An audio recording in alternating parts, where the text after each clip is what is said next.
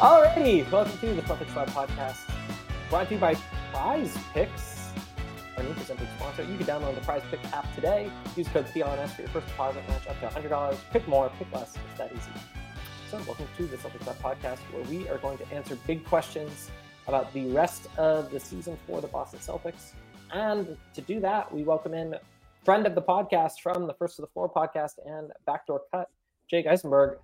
Jake, how are things down under? Things down under are excellent. Uh, summer is coming. Yeah, summer's coming to an end, so the days are getting a little shorter. But hey, it's a it's a beautiful time in my life. The sun is shining. The Celtics are historically dominant. Not really anything else I can ask for. Yeah, do we know why Isaiah Thomas was down in Melbourne? Um, I was actually, I literally had to go to New Zealand that week that he was here, and he like came down to like pretty close to where I live. I was very upset. I wasn't able to kind of cross paths. Um, but I'm actually not sure why he was here. I kind of avoided uh, looking at it because I didn't want to get too much FOMO. But okay. I am, uh, I am very hopeful that he comes and plays for the N B L, because I think that I think it's time for him to kind of maybe let the N B A dream go and um, join. Uh, I actually, I actually on that flight to New Zealand, Aaron Baines was on my flight.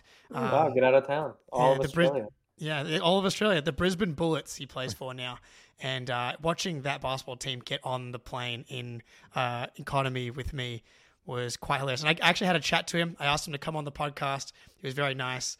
Uh, he's a giant individual. I've actually never st- stood next to anyone that large uh, and had a conversation before, but yeah, get I T down here.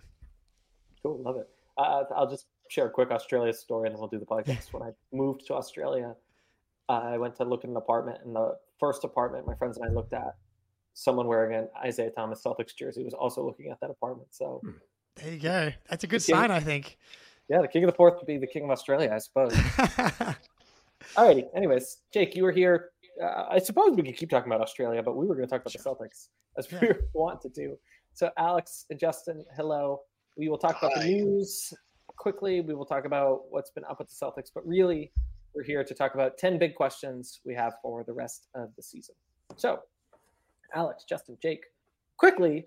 Uh, Boston's been on a tear. They've won eight straight. They've got a bunch of big games coming up, a lot of which are on national television. I'm pretty sick and tired of talking about Jason Tatum M V P discourse and like the quality of the discourse and then what's anchoring the discourse. So I'm not going to talk about it. You guys can talk about it. But Jake, either the past eight games or looking ahead, what has you excited about the Boston Celtics right now?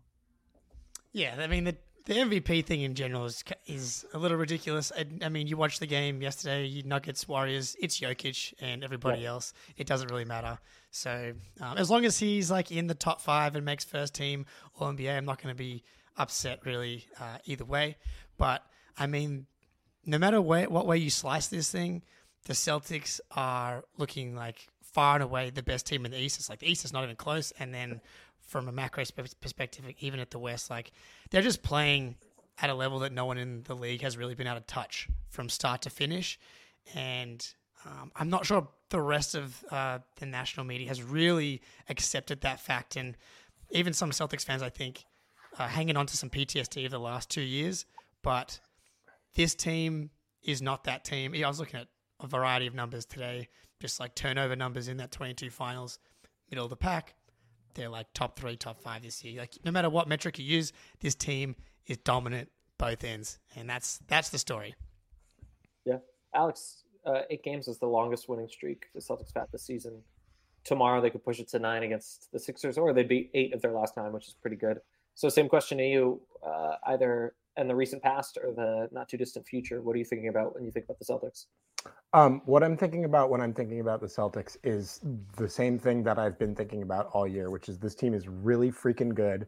Um, I will be very interested to see what happens over this next stretch in particular with some high quality opponents. And this really is kind of the last, the beginning of the last stretch of kind of really challenging opponents this year for Boston. I think what I'm thinking about is what is late game execution going to look like in some of these games when they are tight? Uh, because that is the only kind of remaining check mark for this team other than health, is if they can figure out how to put a good team away in a close game. And it's not like they aren't able to do that at all. They've had moments this year where they've done that, but can they do that consistently against a, a number of quality opponents? I mean, Dallas is red hot right now. Uh, the Warriors have picked up steam after a really tough start. Cleveland is second in the East. Denver is Denver with Jokic, the M V P, best player in the world. You know, Phoenix has had a ragged year, but they still have Devin Booker and Kevin Durant. Are you going to be able to put away some of those teams in what are certainly going to have at least a couple of close finishes? Because if you can do that, then to me, the the only other question is, are they healthy at the right time? All right. And Doctor Quinn, round the horn, what do you think? Honestly, I think, and this is a testament to how good the Celtics are, the most interesting question left, and we could talk about this more, and we will talk about this more shortly, is just how Joe Mazzulla, now that he's had a full season to institute his system, and now that he's sitting literally pretty at the top of the Eastern Conference standings with, an, I think, almost an eight-game lead, a seven-and-a-half uh, game lead over the Cavaliers, uh, how is he going to finish this season? Because he really could do it any which way he wants to, and we're going to really see what he values as a coach.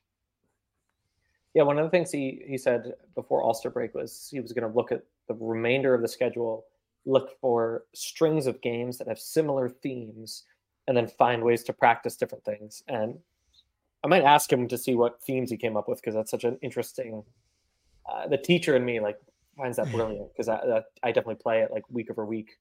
Um, shout out to my students who are doing their thesis essays on World War One this week. So – Jealous. Uh, interesting. Oh, word. Man. Uh, as much as let's, uh, you know, what's more fun than a podcast about the Boston Celtics is a podcast about World War One. Oh um, man, that would be a dangerous podcast for me, Cameron. I'm not sure. Again. Why, you got World War One takes? You want to? Oh, get I have here? So many World War One takes, dog. Well, hit us. What's your hottest World War One take? Oh yeah. Oh, okay. The Celtics Great. have an eight-game lead in the East. We don't need to talk about the Celtics. Yeah. All right. Uh, the hottest World War One take that I have. Um, is that uh, you should not ever, ever, ever bank uh, your country's future on a line of succession that is super volatile, especially when the only other alternative is uh, a gerontocracy um, collapsing at the same time. Also, that the Ottoman Empire is the most interesting empire that's ever existed uh, on so many levels. Hell yeah. My, my, yeah, mine is just trench warfare. I think was ahead of its time. I think you might. They got to start thinking about that again. You're, I think, call, you're calling to bring it back. Revised, yeah. It's like it's like the mid range. It's like you know, analytics has gone too far. We we do talk about basketball. If you're still listening, so I'm, I'm just... That's brilliant. That's a real hot take. DeMar DeRozan trench warfare. Yeah, yeah.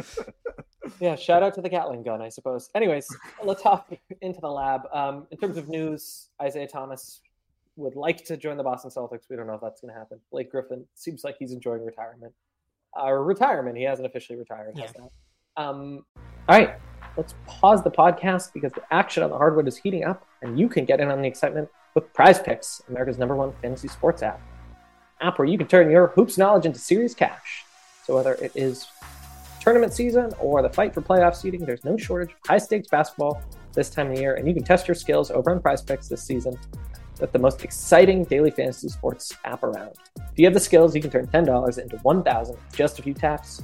They offer injury insurance. They offer all sorts of games for daily fantasy sports players and basketball fans alike. That is the number one stop. So download the app today and use the code C L N S for a first deposit match up to one hundred dollars. Pick more, pick less. It's that easy. Pick Prize Picks. Okay, back to the podcast. The Celtics are good. Uh, let's check back in and see if that changes. But that's, that's um, that's the top line story here. And what we'll do is we'll hop into the lab, the lab portion of the programming, where we get our hands dirty, or rather we don't. Put on your safety gloves, and we're gonna answer ten questions that we have cooked up for the remainder of the season. Some are juicy, some are practical, some are far-flung, some are not. We do have to keep it brief because we got ten of these. So I'll go around the horn. Um, Jake, you get the first one.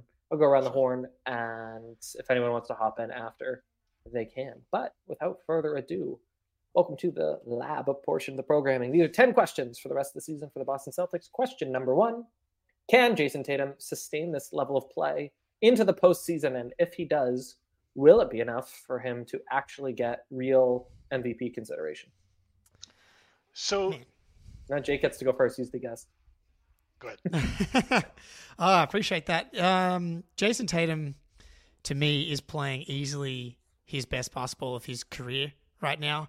The way that he's able to control the game and let the game come to him at the moment is something that I don't think he's had previously, which makes sense. He's still only twenty-five years old, but in the Bulls game and the Knicks game post All-Star break, they were kind of similar in the sense that pretty quiet first halves, and you know he's typically been a guy that is quiet early, but it feels really purposeful at the moment, where in the Knicks game he goes three for five, and then in the second half he just takes over, going to the rim. The, the, the, the force that he's playing with, getting downhill, the way he's able to bully guys, this extra twelve pounds of muscle, you can really feel it at the moment. But the the playmaking, to me, that's the piece, I think, you know, over the last ten, twelve games, averaging nearly seven assists. The turnovers are down to about two point three on the season.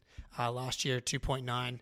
And like that finals run uh, where they went, they played the Warriors and he broke the record for most turnovers in a playoff run. Like, he's just a completely different guy when it comes to handling the ball, playmaking, and I think that's going to be something that really, really moves the needle as far as being able to to collect playoff wins. And so if he's able to, to you know, continue reading the game like this and, and playmaking at this level, I think he's easily going to finish in the top five. Uh, it doesn't seem like he's going to get the credit as, as much as um, the Boston media, Stephen A. Uh, who, who else was it today? Was it... Um, Oh, it's Draymond Green. Draymond Green, the newest ally on the Jason Tatum M V P uh, tour, which, yeah, who would have seen these allies coming? But um, the the playmaking and the way that he's reading the game, to me, is at a completely different level, and that's really going to impact our ability to win in the playoffs. Doctor Quinn, what were you going to say? Uh, I was just going to ask uh, what we talk about as level of play, what we mean when we say that level of play, but I could not have done a better job of that than Jake just did. Uh, so that answered the question that I had. Um, beyond that, I just think that the way that the award has been awarded, the way that the race is uh, broken out with Jokic and other candidates, Embiid lurking out there, disqualified, yet also putting up massive numbers. There's all these different things pulling in the wrong direction for Tatum. So I do think that, yeah, he's definitely finishing in the top five, but I think he's going to need to exercise those demons on the stage of the finals before he gets what he should be getting as a fair shake in that race. They should not be taking that into consideration, but he's not wrong about people holding that against him. I mean, they've come out and said it as such. I'll uh, recommend the podcast that we released last week where I talked to Tim Bontemps about how voters think. And and we agreed, like, it's there isn't a rubric. And so it leads to how certain players make you feel, among other things. And so Tatum is on the hook. The ironic thing is if Tatum wins a title this year, let's say, he's going to be in line then to be in the M V P conversation for the next few years. And if he has another uh, mediocre performance, I think voters are going to continue to hold that against him. Because, Jake, to your point, it, it's Jokic, and it's not even close. I mean, the way that that dude plays basketball is unbelievable. Um, and then the competitors in the field, like S G A, the story is more compelling and new and interesting. Um, Luka and Kawhi have uh, compelling cases too. So Tatum has a lot to overcome, even with uh, forgetting about the uh, previous seasons. Um, But certainly I do think his level of play is sustainable because, hello, he plays for the best team. He doesn't need to play like an M V P every night. That's the whole problem for his M V P candidacy, is if uh, Porzingis goes for thirty and Tatum goes for twenty, it doesn't matter to the Celtics. They have so many weapons. He doesn't have to be the M V P every night. I, I'm going to just push back on that only a little bit, in that I think actually a big part of how Brad Stevens designed this team in the offseason was building a team that would allow Tatum to maximize his game at the highest possible level. All this is to say, from the shot making and from the scoring, I, I agree. He doesn't need to have the same kind of scoring burden.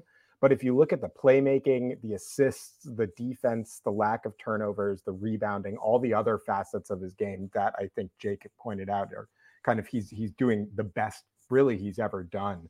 I think a lot of that is to a degree a byproduct of the fact that this roster is perfectly designed for Jason Tatum's strengths. The fact that like he can play a low turnover brand of basketball, because instead of having to force difficult passes to, you know, non-shooters or to try and find shooters uh, when there's a lot of non-shooters on the floor, he can just toss the ball up to Kristaps Porzingis, who will take it and do something with it. You know, he can throw the ball to the best corner three-point shooter in the N B A in Drew Holiday if he needs to bail out of a possession. Like, this roster is so well designed to allow Tatum to play a higher level of floor game, to be, you know, this super aggressive rebounding presence, because Porzingis and Drew and Derrick White and Jalen are taking up space, boxing out, you know, to uh, play a super switchable, fast-paced brand of defense with a bunch of big wing defenders around him, and Porzingis as a shot blocker. So I think Tatum is playing the best basketball of his career in a lot of ways, even if the scoring margin doesn't necessarily reflect it. But I do think at least some of that is also because of the roster design. Yeah, absolutely. And I was just on, on the defense. I think if you're looking for one like narrative or or a piece of propaganda to really prop up the Jason Tatum M V P narrative, I think it might be the defense, because of all the top guys, Tatum, I mean, Giannis is having a down year defensively. The Bucks in general, obviously, they've been better lately. But of the top guys, Tatum's played the best defense of, of any of them, but pretty comfortably to me. S G A is a good defender. But Tatum, I mean, you shoot in that Knicks game. He When he gets switched on to someone, he can switch to Brunson, you know, name the wing. He was even playing defense on Hartenstein. Like, this guy offers legit rim protection. Once he's guarding Embiid or Jokic, he can guard fives, he can guard Bam. He can switch onto onto anybody. He's an incredible help defender, like digging down at the nail, and he's so smart. There was one play in the Knicks game where um, there was a fast break. Josh Hart was going to the rim, and Drew Holiday did an awesome job contesting at the rim. And instead of Tatum going to help kind of uh, contest that, he sinks right to the corner where DiVincenzo, I think, was, and he just completely, like, he just steals it, goes back the other way. He reads the game defensively at a level that's really impressive, and just enjoy, like, of all the perimeter guys in the league, the perimeter stars, like whether it's Anthony Edwards, good defender, but not the same off-ball defender that Tatum is, Devin Booker, Steph Curry, name the perimeter defender, I mean perimeter player, Tatum is easily the best perimeter defender of all the stars. Luka, I mean, forget about it, obviously. And so that's the that's the piece right there where, like, especially when he cranks it up, and he doesn't crank it up all the time, which why would he, why should he in the regular season? But when he does crank that thing up, I mean, he's as good of a wing defender as you're going to see. We did it. We did Tatum M V P discourse after all. Um, I will just say it's uh, it is fitting and historically prescient for a twenty-five, twenty-six-year-old to make the leap in their seventh season uh, around the age of twenty-five, twenty-six. So if people are just like foaming at the mouth for this, check this out. It's possible he gets better this season. Um, there's a lot of hist- historical track record for that. How's that? Okay, we got nine more of these puppies, so we don't need the whole panel to weigh in on each one. But Justin, there's other awards that they give out in the N B A at the end of the season. It's not just the M V P. Other than the Larry O'Brien, are any Celtics in line to win major awards at the end of the season? Depends on what we mean when we say Celtics. If we mean Celtics players, I think there's maybe a very tiny, very tiny and unrealistic chance uh, for Derrick White to win Most Improved Player. But I think if there's a realistic chance for anyone in the Celtics organization to win, I think both Brad and Joe have decent chances for Executive and Coach of the Year. Wow, I hadn't even. I thought you were going to say depend, Defensive Player of the Year, and I was like, well, def- that's definitely not happening. Um, Wow, Most Improved. So I'm going to get back to you on that one. And no one is allowed to talk about the All-N B A teams because we'll just do a whole podcast on that. Um, but Jake or Alex, any quick thoughts on the end of season? Wow, the Most Improved Player. I, I forgot that that's an award. Maybe the, the Clutch hey, Player one... Award for, for Derrick White. I was going to say, you go ahead, Alex. Oh, there's only one award that – so I want. I just want to talk about this one because this player is – and I've said this before. This player is not going to win uh, the award category of Sixth Man of the Year, but Al yes. Horford is the best sixth man in the N B A, and I cool. don't think it's particularly close. I love Malik Monk. I love what he's doing as a scorer. You know, I think he's probably a locked favorite to win this award at this point. I think there's a lot of really good players uh, that are coming off the bench in the N B A these days. You know, Immanuel Quickley, you know, uh, all these guys, you name it. Um, but Al Horford is providing the most value of a bench player coming off of the bench in the N B A. He is not scoring the most points. He is not providing the best three-point shooting. And he's probably not going to play enough games to actually win the award. But if you're talking about just like total net impact of a guy coming off the bench from the defense, the rebounding, the three-point shooting, uh, you know, just like the passing, the and really the ability to anchor what, let's be real, would probably be a so-so pretty subpar bench without him. Like, Al Horford is the best six man in the N B A. He's not going to win the award, but he is the best six man. I'm so glad that you said that. That was one I was going to, if we cared about basketball past, like who's scoring the most for six man of the year, it should easily be Al Horford. Kevin Love did get a, like a few votes a couple of years ago when he was with Cleveland, I think it was, but I would be shocked if Al Horford gets up there. I, I would, maybe this is the podcast that does it, but like, you know, he's not even on uh, FanDuel as an option to, to bet on. And he is easily the most impactful six man in the N B A. Um, no question to me. Well, that's why we moved on to uh, Prize Picks. Uh, Amit, if you could just down on the banner here, add Al Horford six man question mark. That's how yeah. we'll get the, uh, the thing going. Okay. Alex, Justin, I changed the prompt to something more positive. The question, the first draft said, how many games will the Celtics lose? But Alex, how many games will the Celtics win? You're, you're on mute. It's mute. This is a good question. I was taking a look Thanks. at uh, some of the things, uh, the schedule as it kind of goes ahead. And it's tricky because you have to balance the strength of schedule, the quality of opponent, and also like what happens if Boston locks up the one seed with, you know, ten games remaining, which I think is entirely possible at this point, depending on how this next stretch goes. Um, so the best case scenario for the Celtics, and I'm just pulling the standings up right now on my phone, uh, da, da, da, da, da. But the best case scenario for the Celtics is in, in a wildly unrealistic world where they win every single remaining game that they have, um, they would be right. then, yeah, right, exactly. Uh, they would then be seventy and twelve, which would be very, very good. I do not think the Boston Celtics are going to go seventy and twelve. Uh, I also do not think that uh, the Boston Celtics are going to go their counterpoint, which would be what, forty-five and if, if they don't win a game for the rest of the year, it would be like forty-five and thirty-seven. Yeah, um, I don't think that's going to happen either. I feel like it would be right down the middle. Somewhere in there, assuming that they continue to win games, but that towards the end of the season, they start to give Porzingis a game off here, Al Horford a game off there, give Drew Holiday, so. et cetera, et cetera. Yeah, more so than they do.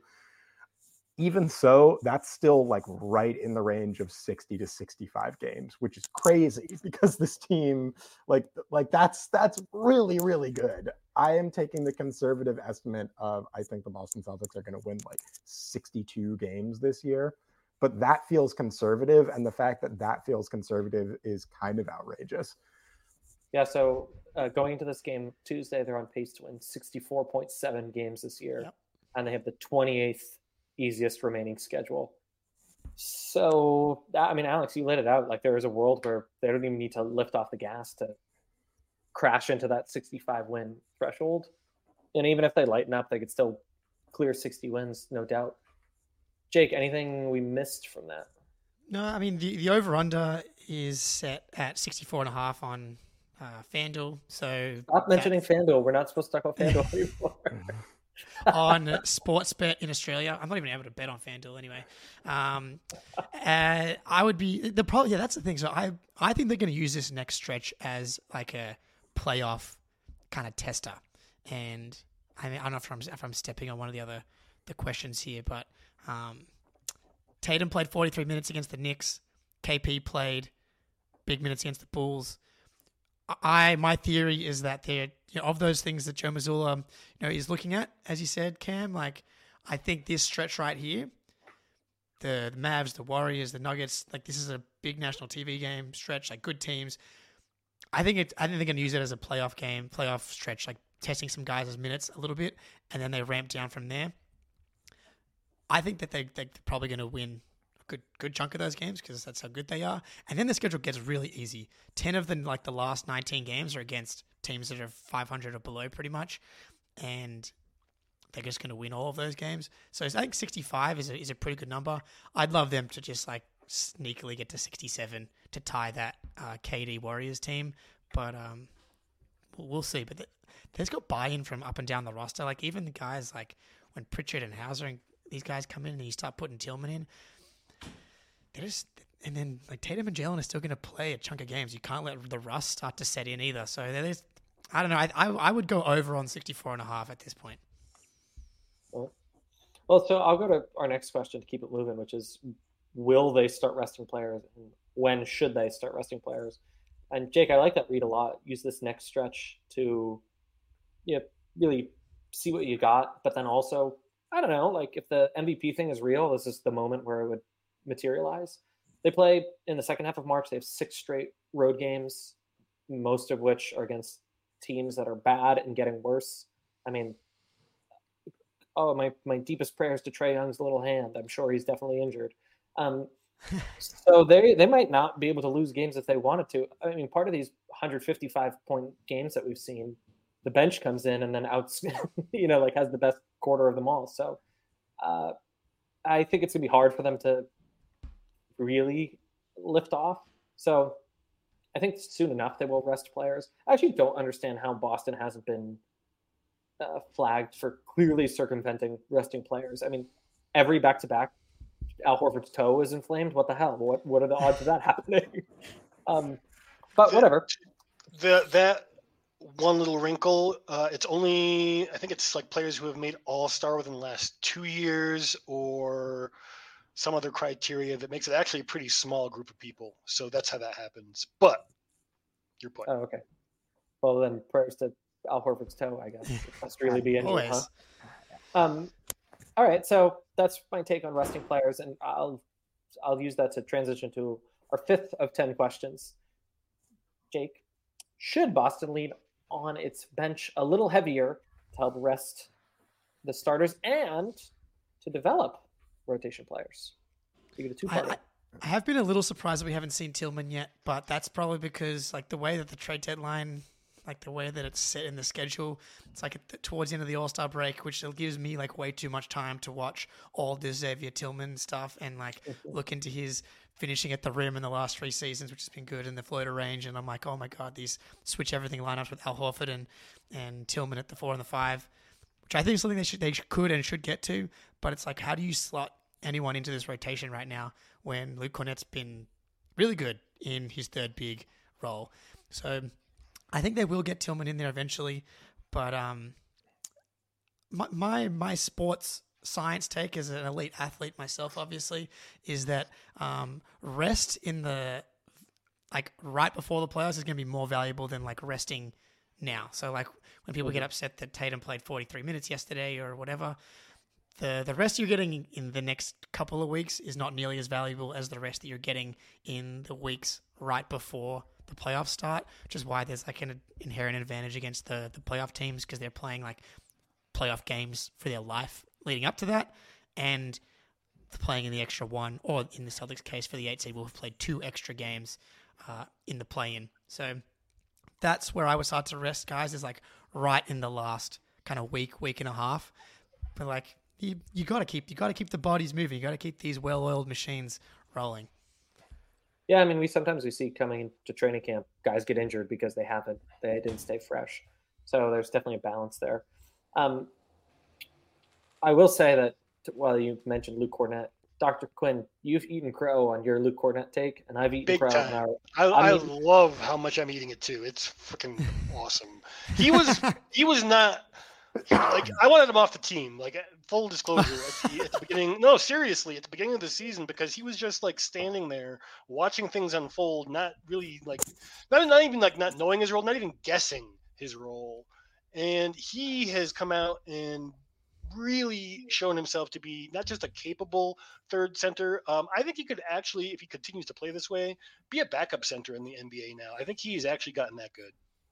Yeah, and I was I was going to say, I've eaten crow on Peyton Pritchard. I thought they weren't going to be able to keep him in the rotation. And I'm I'm gonna ask this week about this this dog thing that they keep bringing up. I love it. Mazzulla, Mazzulla, Tatum, and Brown have casually or very overtly said we got a lot of dogs on this team. Yeah, and that can't be a, a coincidence. But um, Peyton Pritchard might be the biggest dog of them all. That dog.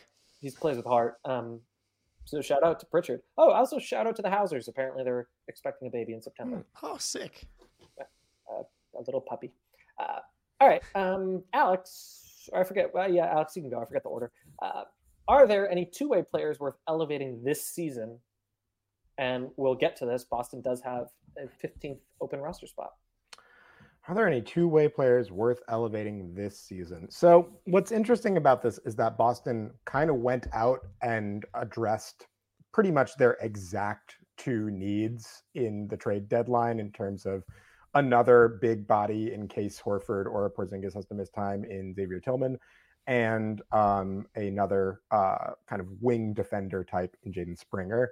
So really now it feels like that last fifteenth roster spot, like whoever they bring up is almost certainly not going to play at all outside of garbage time. Like Svi Mykhailiuk and all those guys, they still have uh, minutes to burn. And so the case for calling up a player uh, from Maine to be on this next on the roster spot for that last spot is at this point purely vibes based. Who will bring the best vibe? Who will be the coolest dude in the locker room? Who will be the guy that players like the most and want to be around the most? Um, and to that answer, I have three possible candidates, um, but one of which I'm really, really quickly, is Neemias Queta still a two-way guy? I believe he is, right? Yeah, he is. Okay, so there are three guys that they could bring up in my mind that would fit this criterion. Uh, Neemias Queta would bring good vibes because he actually played for the Celtics in spurts, and, you know, he has some certain shortcomings to his game. If you get Neemias Queta in space, it's bad news for Neemias Queta um, and everybody involved on the Celtics defense. But he seems like he's well-liked in the locker room. He brings a fun energy. And, you know, it's always nice to watch him just, like, maul somebody on the boards for a little bit. So the case for Neemias Queta's vibes is that he can actually see the floor in a reasonable capacity um, for short spurts and players like that.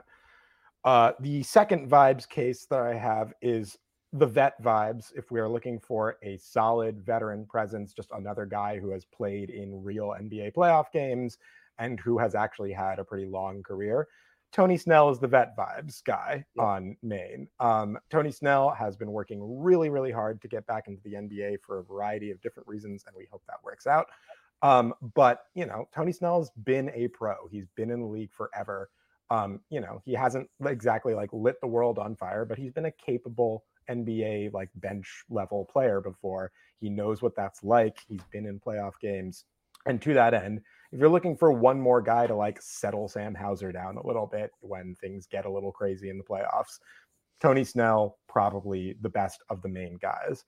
The third vibes case for that final slot is if you just want energy, positivity, fun, and, uh, you know, a guy who seems really, really excited to be there. I'm, of course, referring to Jordan Walsh as our third possible vibes guy. And again, Jordan Walsh, listen, I love what Jordan Walsh has been doing in Maine, dunking all over people, getting rebounds, putting up numbers, et cetera, et cetera. Jordan Walsh is not ready to be an N B A player at this point. Let's be very, very, very clear about that. He is probably two, maybe three years away from being an N B A rotation player. He has some tools. He's not ready to play N B A minutes. But Jordan Walsh vibes seem to be pretty immaculate. He seems to get along with everybody on the team. He brings that energy. And the crowd goes freaking berserk when Jordan Walsh makes a play in garbage time. So of those three guys and their vibes cases, I, I leave it to you, listener, to decide. I personally would go with Jordan Walsh just because I feel like the garbage time Jordan Walsh dunk really seals the deal on some electric performances from Boston. And I feel like the crowd goes nuts and he's really well-liked in the locker room. Jordan Walsh is my guy, but if you pick Queta or um, Tony Snell, I won't be mad. I, I will just add to that that Jordan Walsh is the type of player that he's probably, I don't know, nineteen or twenty years old right now. When he grows into his body a little bit and just adds a little bit of mass, if not pure muscle. Holy smokes. Uh, yeah. He's just, he's, he's got such long arms. He dunks so hard. It's going to be great. Um, Justin, whether or not they elevate a fifteenth guy may or may not matter in the postseason because the rotation gets tight. So, Justin, I'm going to change our question a little bit and just ask you, who do you think are the featured bench players in the playoff rotation? You're, you're, oh, you're on mute. Frozen and on mute. Still getting used to a new system, people. Bear with us. Uh, in terms of the, the only bench players, let's be clear, the only bench players who are going to be playing other than in the middle of a series we're being blown out would be Al Horford, Peyton Pritchard, and Sam Hauser. There are no other bench players who are going to be playing significant minutes of any sort, in my opinion. Uh, maybe Sam, ha- uh, Sam Hauser, Luke Cornett, but I don't think there is going to be any surprises like joining the mix. There's, I could see maybe early in the playoffs and against a specific matchup, some Xavier Tillman minutes, but that's really about it. Yeah. That was the only pushback I was going to have is Tillman has real postseason experience and the defensive chops to hang in the playoffs. But um, I suspect you're right about that, but that's kind of what's fun about the playoffs is you don't have to worry about the twelfth guy on the bench anymore. All right, I get question number eight, which is, what do we want to see from Joe to be confident in his postseason coaching? I think that last year he was really uncomfortable and he didn't feel confident. Um, and this year, the conversations, I mean, the players themselves are so quick to say, we are doing so many more things this year. We were being asked to do so many more things. And we understand these many things that we're being asked to do. Specifically on defense, Boston is much more flexible and adaptive on defense, which I really appreciate. I don't think that we're going to see this prior to the playoffs, but I'm sorry. The the inability to stop Miami Heat's zone defense last year was absurd.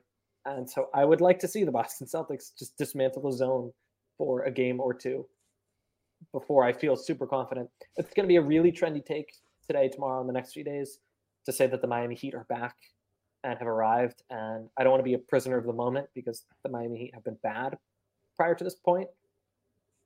But uh, to quote the great George W. Bush, you can't get fooled again. I'm not getting fooled again by these Miami Heat. oh, I'm and, with you, dude. Oh, you love George Bush? Oh, yeah. Huge fan. The GOAT. You know, if, if anyone's going to bring now back trench wash fair, it might have been might have been George W. to bring that one back. But um, uh, no, I I the Heat, I'm they're at the top of my list of um, teams that I, like I'd be respecting. That well, the good thing about that though is we have dismantled the zone every time we've played them uh, so far this year, three times, and that was kind of the whole point of pausing. It's not only has he changed the team as a whole, but like it felt like Porzingis specifically was built in a lab to dismantle this version of the Miami Heat team. You can't play a zone with Porzingis in there. You can't switch everything with Porzingis because he can. I mean, he can post up Bam, considering Bam's like six nine. But like, if you're gonna if you're gonna switch Bam, then the Heat are small, and and that's just not not a tenable situation. Uh, it's hard to be like, I'm going to be confident in Joe in the playoffs. If you're anti-Joe, you're just not going to be confident until you get there. But like, I'm I'm a big fan of Joe. Like, it was one of those things where everybody was like, you know, really hard situation for a guy to be thrown into, like really un- kind of precedented for a coach to just be like, hey, you're coaching the team and it's two weeks before fucking training camp starts. It's like, that does not, just doesn't happen. Um, and so, but then like he still got all this, all this criticism, which was kind of deserved, but like very understandable. And he's been a completely different guy, like in every facet of his coaching and as like a personality behind the scenes, in, in front of the cameras, like just a completely different guy. And you see it even in the the most like two recent games against the Bulls. Uh, they were like the the Bulls were doing a good job of keeping smaller guys off of Porzingis in the first half, um, and he was taking his kind of post ups against Vucevic, and then they adjust in the second half and they run this like double screen uh, action at the top, which led to Porzingis getting looks on smaller guys against the Knicks. The Knicks came out and like made it an emphasis to limit the Celtics three-point attempts. fourteen three-point attempts in the first half is just, that's how you beat the Celtics, is you limit their three-point attempts. And and then the second half, they they take twenty-one and they completely adjust how they're playing. Uh, take that to the three-point shots, haters. Um, but that's how... Uh, and that's how he adjusted just in the last two games alone, not to mention all the other things he's done for a macro level for this team.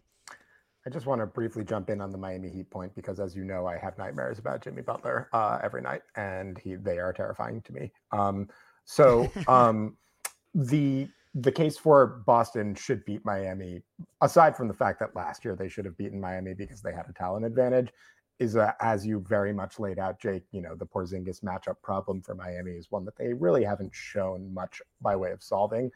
Um, I have another solution for how to beat the Miami Heat, uh, and it involves a player that was recently acquired uh, at the trade deadline. I'm, of course, referring to Xavier Tillman. What I really like about Xavier Tillman, aside from the defensive presence and the size and the rebounding, is that Xavier Tillman does not take any bullshit.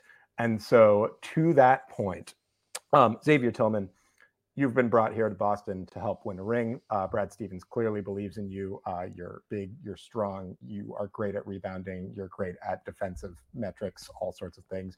Your real value for this team is when Jimmy Butler starts to do the Jimmy Butler thing, where he puffs out the big chest and he goes to the lane and he's starting to hit these pull-ups and he's yelling at people and getting in people's face and doing the Jimmy Butler thing that every team suddenly gets scared of in the postseason. Your job, Xavier Tillman, is to go out there and not doing anything dirty, not doing anything flagrant that would get somebody hurt, but give Jimmy Butler a little bit of a reminder about going into the lane with absolute impunity.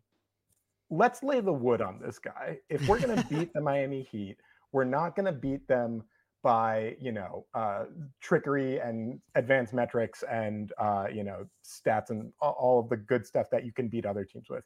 If you're going to beat the Miami Heat, you have to beat them in a dogfight because they are going to make it a dogfight no matter what. I have absolute confidence in Spo and Jimmy to muck up the game and make it gross and ugly and bad. So you have to beat them at their own game, which means you have to get super physical with them. But I don't want that to be Kristaps Porzingis. I don't want that to be Al Horford. I don't want that to be like the Celtics star players. Xavier Tillman, go goon mode on these guys. Come out and slap this dude around a little bit. And if you do that, I think you can very much beat the Miami Heat. All right, well, that sets up question nine pretty well. I'll go, I'll ask everyone uh, for question nine and for question ten. So uh, brevity, uh, perhaps. Is there a team in the East that the Celtics should be worried about? So, Jake, you can bring back the Heat, or you could have another team, or you can say no. You can say no. The the short answer is no. They should not be scared of anybody. They, in the Eastern Conference, in my opinion, are a completely different tier, tier of their own relative to the rest of the Eastern Conference. That being said, uh, I, I have my rankings. They're, they're, they're kind of moving around uh, depending on, on each day, but the, the Heat are number one for me, as far as like teams, if I prefer to avoid, like I'm constantly hoping the Heat win games so they get up into the sixth seed because that means that we don't have to play them until the conference finals. I did have the Knicks at number two because my philosophy on how you beat the Celtics is you short circuit the Celtics offense. Um, that's how they lost in the finals against Golden State. That's why this the series against Milwaukee went for to seven and Miami. It's like if you can short circuit their offense, cause turnovers, get them stuck in the mud, that's how you beat them. If you can't get stops against the Celtics, you can't beat them. That's kind of been true for the last three seasons now, um, which is why I was kind of scared of the Knicks, but I'm, I don't know, I'm starting to waver. I know that they've got injury issues, but like Randall's going to try and play through this shoulder thing. Uh, he's like a play, one of like more, more historical playoff droppers. Um, I just don't believe a, a team whose best player is six foot one and Brunson can beat this Celtics team. Um, and so I come back. So now I've got the Bucks at number two, just from like Giannis Antetokounmpo is the second best player in the world. And, uh, he's just a monster. So I'd have him at two, but broadly, I'm like, the East, in theory, assuming health, should be a cakewalk, in my opinion. Touch wood. Alex, what about you? Uh, I have the exact same order. Um, I think the Heat are the one, the team that should easily be most feared from Celtics fans because Pat Riley made a deal with the devil. That's he right. exchanged some sort of sacrifice, either human or goat or maybe a little bit of both, uh to some sort of demon, probably back in the like mid two thousands, to get Dwayne Wade his first championship, to bring LeBron to the Heat, and to bring Jimmy Butler to the Heat. He did all of this. I'm certain of this.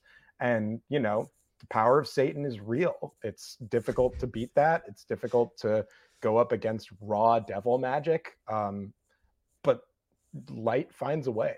And I believe. um, and then, of course, the Bucks have Giannis, who's really good. Um, and outside of that, yeah, the rest of the East does not does not really move me. Doctor Quinn? It would be incredibly dull pos, uh, podcasting to say I completely agree, which I do. But I do want to say that I am a little bit more afraid of a healthy New York Knicks team. The question is, are they ever actually going to be that healthy? Yeah, I think the Knicks, because Brunson is small and they are unhealthy, it's not going to happen. But uh, I think I've said this a few weeks ago. Like, I wouldn't be surprised if Boston was down like oh two to the Knicks, because they look like a team that can really punch you on the jaw. And then Boston would have to scrap back. Um, the Miami, I mean, the Miami Heat, sure, the Heat uh, have my admiration. The Milwaukee Bucks are sneaky, uh, quite electric on offense. They take the second, or the they take the second most threes in the East. They hit third highest three-point percentage in the East. They play with the second fastest pace. Not only do they have Giannis, but that also introduces more variance. Um, So if look, if the Celtics are dramatically better than all the other teams, mucking things up by getting uh, feisty is one way to do it. Getting uh, physical is one way to do it, but also running fast. I mean, the, the Bucks are conceivably like a better version of the Pacers. Um, so I don't know. Giannis is really dang good. He's really hard to stop, and this offense is starting to click. So if the prompt is using the word worried, I'm willing to throw the Bucks in there. My my hottest possible take, which I'm going to drop right now, is that um, if the Bucks get the Pacers in round one, they're not making it out. Hell yeah. I want that series so bad. I just there's something about the Pacers that they just mentally have something going on with this Bucks team. I really think they're going to win that series. That's hot. It's I like very that. possible. It's very possible that's what that's what we get, because like they're six seven and I would, I would love that. Wishcast, our favorite uh, Easter Conference matchups for a future podcast episode. All right, um, one more question for you. We'll we'll get everyone's opinion here. Is it's still February, so Boston can still add a player uh, by way of bio who can make the postseason roster, or a free agent, or a two-way guy. So they got options. So what, pray tell, are the Celtics going to do with that final roster spot? And what should they do? So, Jake, what do you think happens, and what should they do? My guy is Otto Porter Junior So there's there's two, like there's the vibes version, and like if we can't get Otto Porter Junior, according to reports, he's healthy. As you said, Alex, like most likely whoever we bring in is not going to play either way. So I'd rather swing upside wise. Like, let's say, because Otto Porter, Porter, I think I looked, he's like thirty-two still. Like, he's just mm-hmm. like not old. Like, if he's able to get healthy, um, he was literally on a championship team, unfortunately, that built, beat the Celtics like less, like two years ago. And so he has the pedigree, the veteran leadership. That's a guy that I think you don't think of as like an upside swing, but I think as a buyout guy, someone that has legit championship experience, and if he's able to get healthy, I think could legitimately help you in a final series. And so that's my number one guy, like by by mile. And then Blake Griffin, just just come home if we can't get Otto Porter for the vibes. You've got the mustache that, that that's a credible that's right. mustache you've got there. Um, Alex, what about you? I'm going to throw a name out there that I think has not been mentioned a whole lot, but if you're looking for vibes, championship experience, and hey, I bet this guy could still probably hit a shot if needed.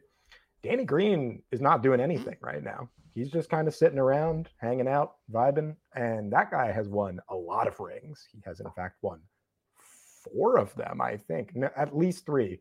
One with Toronto, one with the Lakers. So he's won three rings with the Lakers, the Raptors, and the Spurs, respectively.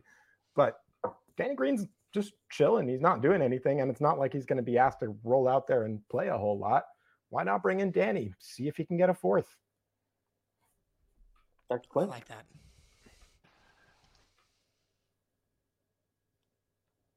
And I think Doctor Quinn's frozen. It but it looks like frozen. It... Okay, I I think I'm back. Yes, you are. Am I back? Okay. So we've already determined that the correct answer is Furkan Korkmaz on a previous podcast. Uh, I would not be upset about that possibility, but I do think that it would be interesting to try to sow the seeds of some cheap future talent by taking a former lottery pick and trying to rehabilitate his value. Exactly. Uh, and one Killian Hayes. Cool. I love that. Um, it's over. Not gonna help it's this not, year. I'm not gonna help this year. It's not happening. It's not happening. I'm sorry, Killian Truthers. I'm sorry, Kevin O'Connor. It's not happening. He's never gonna be a good player, but I think he could be a good second or third guard. Well, while we're talking about things that aren't gonna happen, why doesn't Patty Mills take a buyout from the Hawks and come join us? Now we're talking. Yeah. Yeah. Uh, Peyton Pritchard insurance. Yeah, I mean, one feisty guard to another. At least yeah. like you don't have to radically change how the bench looks. And he's a dude with championship experience, and he's just cool. He's a cool guy. He's a legend. Pokuševski yeah. is also out there. Just throwing that out. I saw. Ooh. I saw there's something about that today. I, I didn't look into it, but is that that's not a real thing? I don't. So I, I think he. I think he's been waived, and I think they're yeah. still waiting to see if he passes waivers. Okay. That is correct. But he's never going to play on Boston. I mean, like, they wouldn't even be able to find time like they would be able to find time for my little pet project I just mentioned. I think probably most realistically, neither of those kinds of guys are going to end up on the Celtics just because of the way that they're structured. But I would be actually into seeing either one just, again, for cheap future depth insurance. Yeah, there is there is definitely an argument to be made for bringing in someone that is young, similar to, like, you know, the Walsh Springer thing. It's like the C B A is going to be very prohibitive for the Celtics to kind of make moves. And so you have this pipeline of guys that are in their late teens, early twenties, and you hope that one or two of them hit. Maybe you can rehabilitate Killian Hayes. I, like, I don't I don't think he's going to be good, but I would I don't hate it because, like, maybe in this system they're able to kind of fix him a little bit. And so, like, it's it's worth uh, a swing potentially, but yeah, I like I don't I don't hate that if you can't find a veteran that can potentially help you. It's going to be a guy we haven't thought of or even heard of yeah, because that's how Brad Stevens moves. Um, Jake, before I do like a full outro, you've been doing these like so, so how do you, how would you describe the casts that you're doing? All right, so, yeah, yeah. So if, if you're not familiar with Playback, it's this new streaming platform that you essentially, you, you, we do Celtics watch parties. So uh, you watch, you have the normal game, you have Gorman and, and Scal, you got two volume bars, and then you have me and a co-host in the bottom left corner. And it's kind of like watching the game with your friends, but also like with a bit of a podcast feel to it. And there's a live chat. And uh, yeah, we get people up at halftime, and it's just, it's, it's literally Celtics watch party. Party is like definitely the, the word for it. It's like a super fun time. There's a bunch of us in there. So yeah, uh, Celtic. It's a playback dot t v slash Celtics blog. If you want to um uh get it, get on on that, like it's super fun. You just got to connect your league pass. But um yeah, absolutely get in there. It's it's uh, it's a really fun t- way to watch the game if you're like not. It's mostly, I'm guessing, for people that aren't from Boston, or if like people that don't have people to watch the game with.